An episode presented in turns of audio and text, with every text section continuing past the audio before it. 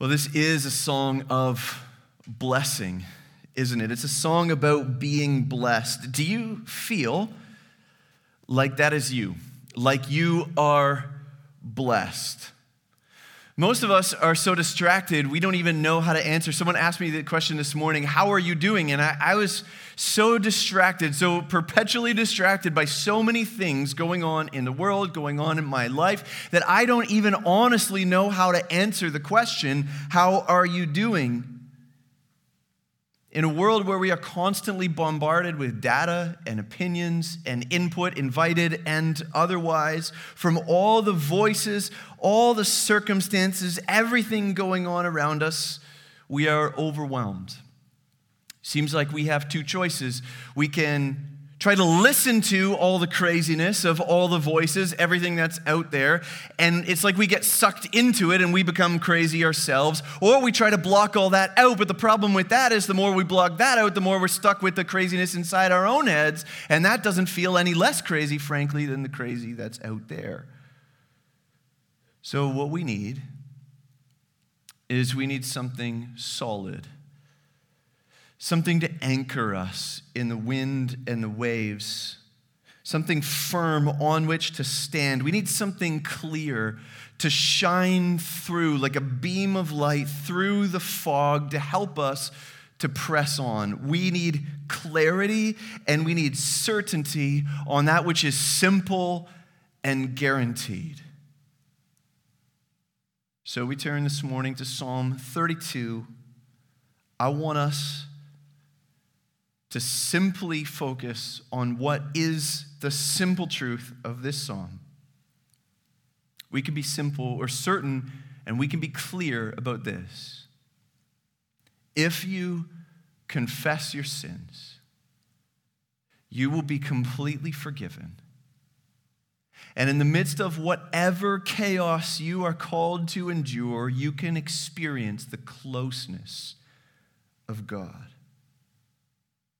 This is a psalm about being blessed. That's why the psalmist begins the way he does, right? Blessed is the one whose transgression is forgiven. Blessed is the man against whom the Lord counts no iniquity. And look at how he ends. Be glad in the Lord. Be glad in Yahweh and rejoice, O righteous. Shout for joy. It's a psalm that begins by declaring the blessing and ends by saying, What's it like to experience this blessing? That's what I want for us this morning. I want us to contemplate what is this blessing that can actually give us joy in the midst of chaos and uncertainty.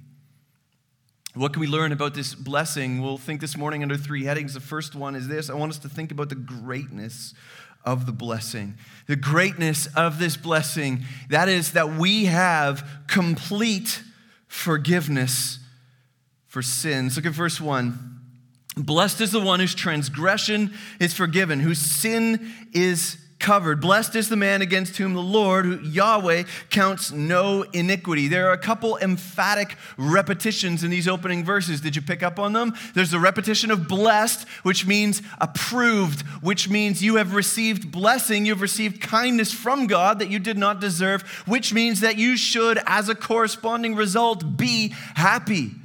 You are happy. You should consider yourself happy. You should experience happiness because the Lord has approved of you and given you kindness that you did not deserve. Blessed, blessed, blessed is who? What is this blessing? Well, there's another emphatic repetition in these verses. Did you pick up on it? It's sin. That doesn't seem like it should go with blessing. Blessed is the one whose transgression. Blessed is the one whose sin. Blessed is the one who has iniquity? This is, this is weird. There's three different words for sin. The psalmist, in, in, in song type fashion, is using different words to draw out different images. Your transgression is the, the crossing of a line. You've gone too far. You've gone over and above. You've broken the law of God. Your sin is you're, you're failing. You're falling short. You do not measure up to the righteous standards and glory of our Creator and our God. You've gone too far. You've fallen short, and your iniquity is just the guilt that you have. It's the, it's the sinfulness of the sin, it's the evil that now attaches itself to you because of your sin. So you're blessed twice, but there's sin three times. How is it that someone who has sinned, who has broken God's law, who's fallen short of God's glory, who has attached themselves to guilt, who is defined by guilt, how is this person blessed? There are three images that are given to us that counter our sin, how God counters our sin. Blessed is the one who is forgiven. The, the image here is the image of someone who has accrued a debt. There is something that you owe that you cannot pay. You know that feeling? You go on the website, you click into your account, and you look at a number that is just so high above anything you can imagine being able to pay off. And you wonder if you will ever be free. Blessed is the one who is forgiven, the debt erased, covered, removed. There's, there's, a second, there's a second image here, one of being covered, the one who is covered. This, this simply is getting at this reality that our sin had exposed us for who we are. You are exposed. Your faults are made known. Your failures are seen. Your dirtiness, your uncleanness. But God, in His grace, has covered you. Your shame before God is removed. You are covered. You are clothed. God has taken care of all that you wanted to hide. There's another image. Blessed is the one against whom the Lord does not count his iniquity. That, that's simply this reality that your sins had come between you and God. They are what separated you from God in God's view, in his reckoning, in his courts. You were defined as a guilty one and therefore separated from him. But he does not count your iniquity against you, which means that he has separated your sin from you. He does not attribute that to you, it has been taken from you and attributed to someone else. You are not identified by, identified with, or defined by your sin anymore in the court of God. That is what I call blessing. How is it that David can promise this? How is it that the Word of God tells us that this can be a reality? That the sovereign, all knowing God of the universe can look at us and not count our sin against us and take that which we've done, which was unjust, and cover it and forgive it? How could this be? It is because there was a price that was paid. The fulfillment of all the promises of God for sacrifice and forgiveness of sins came about when Jesus died on the cross in the place of sinners, transgressors lawbreakers and guilty, like you and like me. He hung on a cross and declared as he died, It is finished. And unless Jesus is a liar, that means your sins are finally and completely covered, forgiven, removed. He said, Father, forgive them. They do not know what they do. There is a profound sense in which even Christians still now cannot comprehend what it was that we did. How could it be that my sins were placed on the spotless, perfect, innocent, righteous Son of God? Why were my sins put on him? Why was it that Hebrews says the Son could offer this sacrifice to the Father through the Spirit? That somehow God on the cross pays the price for me. That the Son experienced something of the wrath of the Father. How is it that there's some kind of rending of the Trinity? My God, my God, why have you forsaken me? These are things we do not understand how it works. But this is what my sin did. And this is what my Savior did to cover me, to forgive me, to pay the price for me.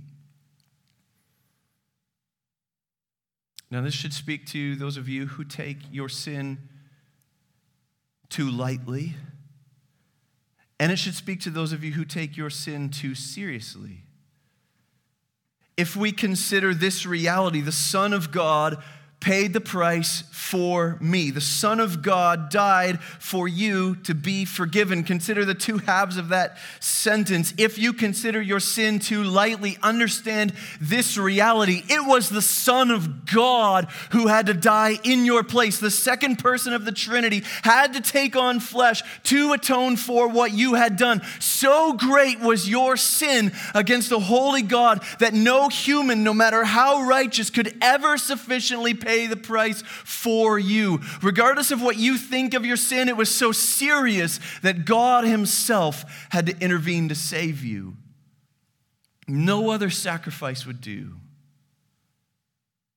And if you are prone to take your sin too seriously, to wallow in guilt and to not accept forgiveness, understand it was the Son of God who died to forgive you, and the Son of God does not fail. He has accomplished His work. No matter how great you think your guilt is, no matter how great your sense of shame is, the reality is that objectively, if the Son of God suffered to forgive you, it is finished. This is a great blessing. But you know what else is great about it? How it comes to us. It is the costliest blessing ever conceived of, and yet it comes to us freely by faith. In Romans chapter 4, the Apostle Paul quotes these verses Blessed is the one against whom the Lord counts no iniquity. And he, in his biblical theology, ties it all the way back to Abraham. And he says that's the same language that we got from Abraham when Abraham believed God and it was counted to him as righteousness. This counting of righteousness, this not counting of iniquity, it comes to us simply by faith. This blessing of forgiveness, of covering, this removal of our iniquity, it comes to us simply by faith, by placing your trust in the finished work of Christ. The forgiveness, the covering, the removal of the guilt does not come by fixing your life, does not come by your wise decisions. It does not come by how successfully you manage COVID. It comes to you by trust in Jesus and in Jesus alone. Now, this is not new news for most of us, right? Many of us have been in church for a long time, and we know these truths. I was, I was reminded of this recently. I was doing a little, I was going for a little jog around my neighborhood, and it's a neighborhood that we have lived in for over a decade now. None of it is new to me. The houses I've seen, the roads I've seen, the trees I've seen, everything around there was familiar. But in this one particular moment, as I was running, I began to take in my surroundings and recognize the privilege of being able to run in a neighborhood that is safe to, to run in this, in this beautiful weather, to run in a, in a context where there are trees, where there are roads, where there are paths, to, to be able to run with technology in my hand that's tracking my run to tell me how much slower I'm going than all of my friends. It's fantastic.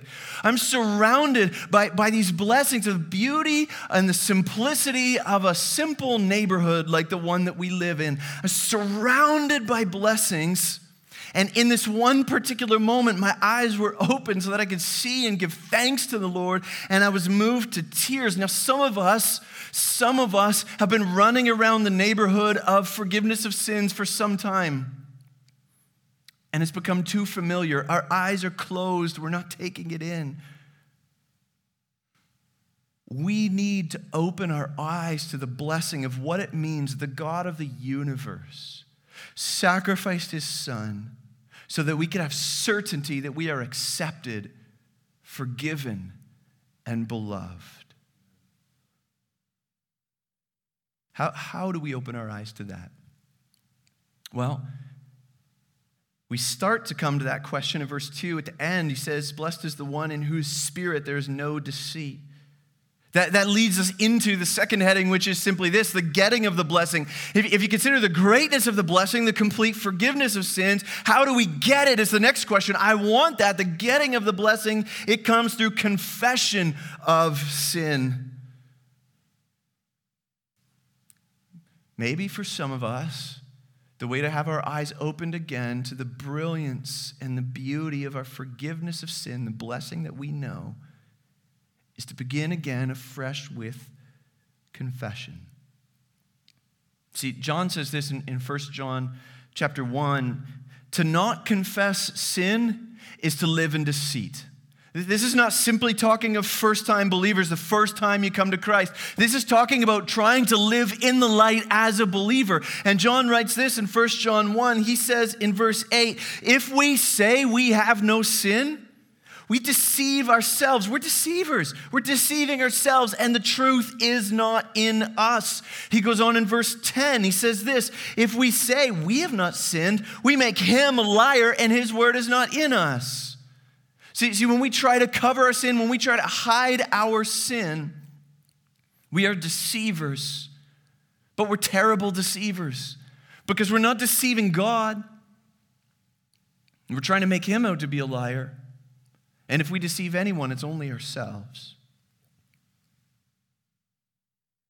Make no mistake, God already knows our sins. And really, we do too, if we're honest. I mean, from the time that we were children, we know the commandments of God to honor your father and mother. who, who of us can look back on our childhood and say, Yes, I faithfully habitually, directionally honored my father and mother.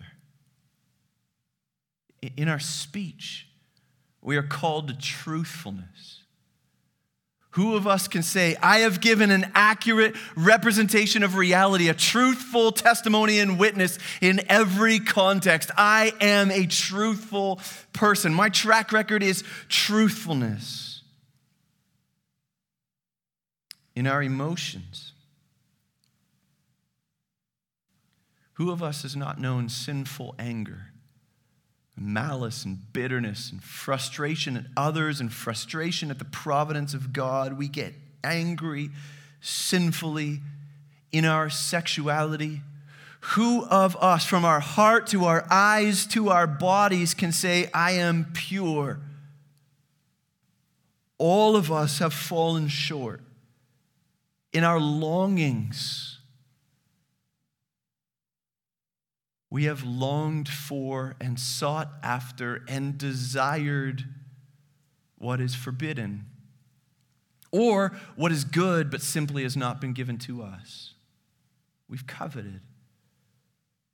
So, what do we do with this reality? John tells us what to do with this in 1 John chapter 1 in verse 9, the verse that's sandwiched in between the two that we read. If we confess our sins, He is faithful and just. He is faithful and righteous to forgive us our sins and to cleanse us from all unrighteousness. You see what, what John is doing? A thousand years after David, is he is adding his yes and amen to everything David is telling us in Psalm 32. So, David, David's testimony in these verses that we're going to look at moves in three directions. There's a negative and a positive and an exhortative. He wants to he wants to warn us about the bad experience he's had and tell us about the good experience he's had and then say hey dummy get in on this. That's what he's going to do. So he starts his testimony with the negative. When he kept silent he was living in deceit in john's language and the burden was heavy. Verse 3 when i kept silent my bones wasted away through my groaning all day long, for day and night your hand was heavy upon me. My strength was dried up as by the heat of summer. If you have known this experience physically, you know how it relates spiritually, to have your strength dried up. Maybe that's through sickness, maybe that's just through some kind of bodily ailment or condition that you're experiencing. Maybe it's through some unknown cause that you don't understand, but you know that physical experience of being heavy and burdened and restless, but tired and insufficient in yourself. The hand of the Lord is heavy on you. The inescapable work of the God activated conscience is there to remind us that all will not be well. It will not be well without confession. You are blessed if you know that experience. See, we get it backwards. We often think, oh, I'd, I'd, be happier if I just didn't have this experience. But, but here's the reality it is the mercy of God to place his heavy hand on you and to dry up your strength so that you will feel the end of your strength, so that you will go to him in your weakness. His heaviness is his mercy because he's driving you towards a better place. He doesn't want you to feel the heaviness. David says, I've been there. I felt that. That is negative. It is heavy. But here's the positive. When I spoke up, he says, when I spoke up, the burden was lifted. Verse 5 I acknowledged my sin to you. I did not cover my iniquity. You're picking up on the repetition? Acknowledge, did not cover. I said, I will confess my transgressions to the Lord. What happens when he acknowledges, when he doesn't cover, when he confesses? You forgave the iniquity of my sin.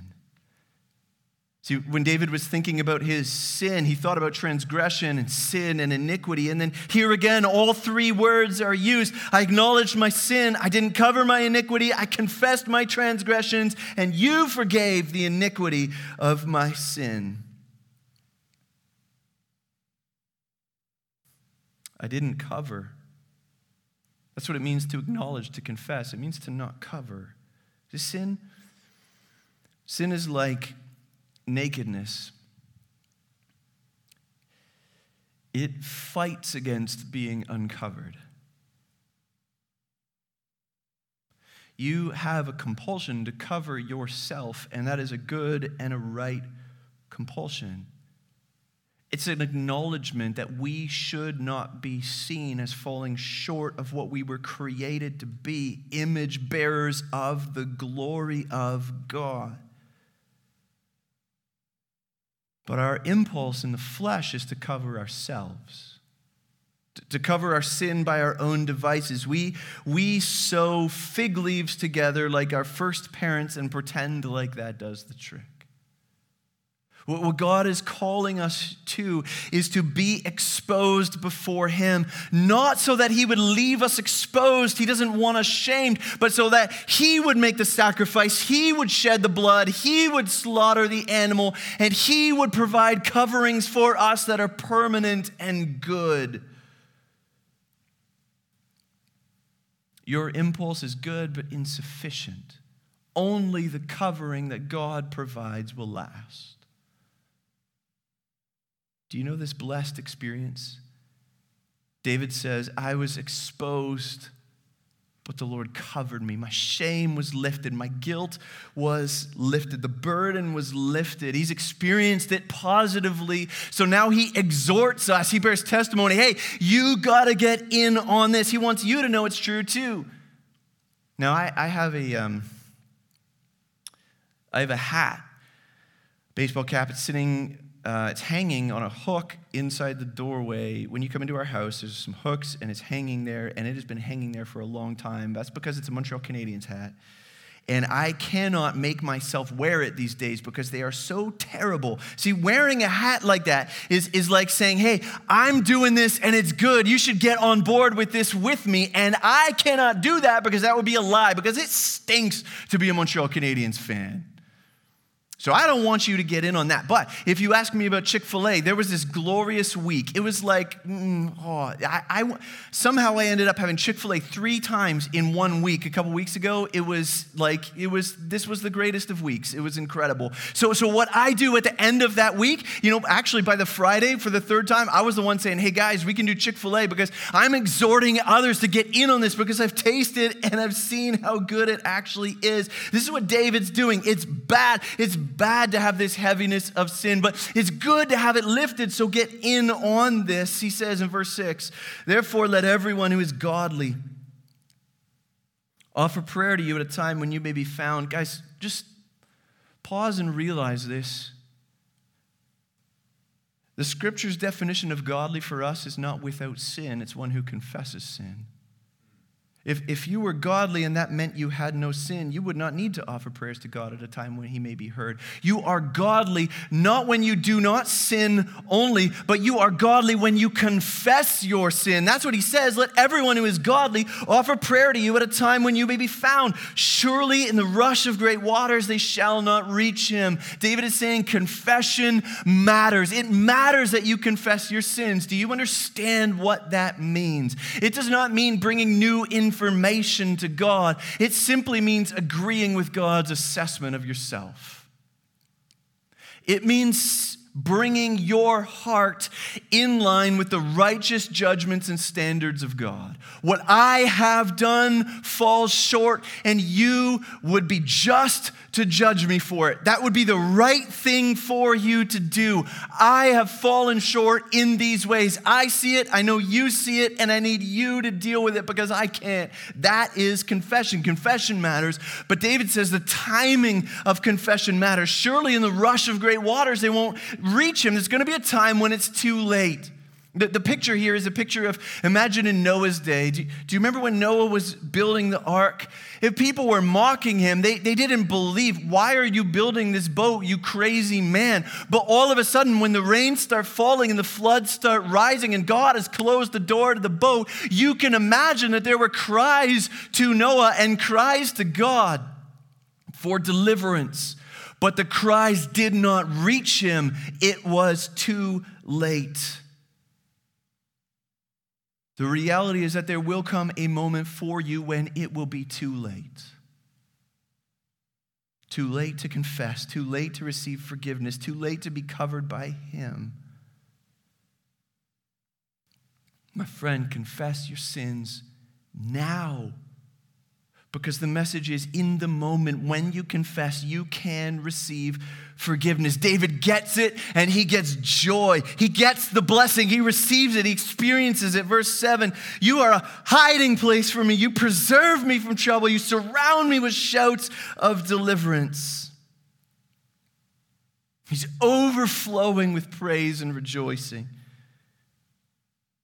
When the sorrows of life come, and temptations to despair come, my own voice and the voices of those around me and the voices of people on social media, when these voices get loud, the reality is I am still delivered. I'm comforted, I'm surrounded, I'm covered, I'm washed clean, I'm protected from the storms around me because I'm safe inside. Because the Lord is the one, Yahweh is the one who surrounds me, and He surrounds me with shouts of deliverance. You are surrounded by voices today, so many opinions so much conflict, so many issues, so many people trying to speak into our reality. Which voice of all the voices is the loudest for you today, Christian? Do you hear David's words? You are surrounded by the shouts of Yahweh. Can you imagine for a moment inside your own head? Can you imagine what would the shouts of Yahweh sound like? You are surrounded by his voice proclaiming, This one is delivered, safe, covered, innocent, washed clean, forgiven. This needs to be the loudest voice in your ears, in your head, and in your heart today, Christian. You are surrounded by shouts of deliverance. The God whose word is powerful enough to create everything shouts, You are delivered.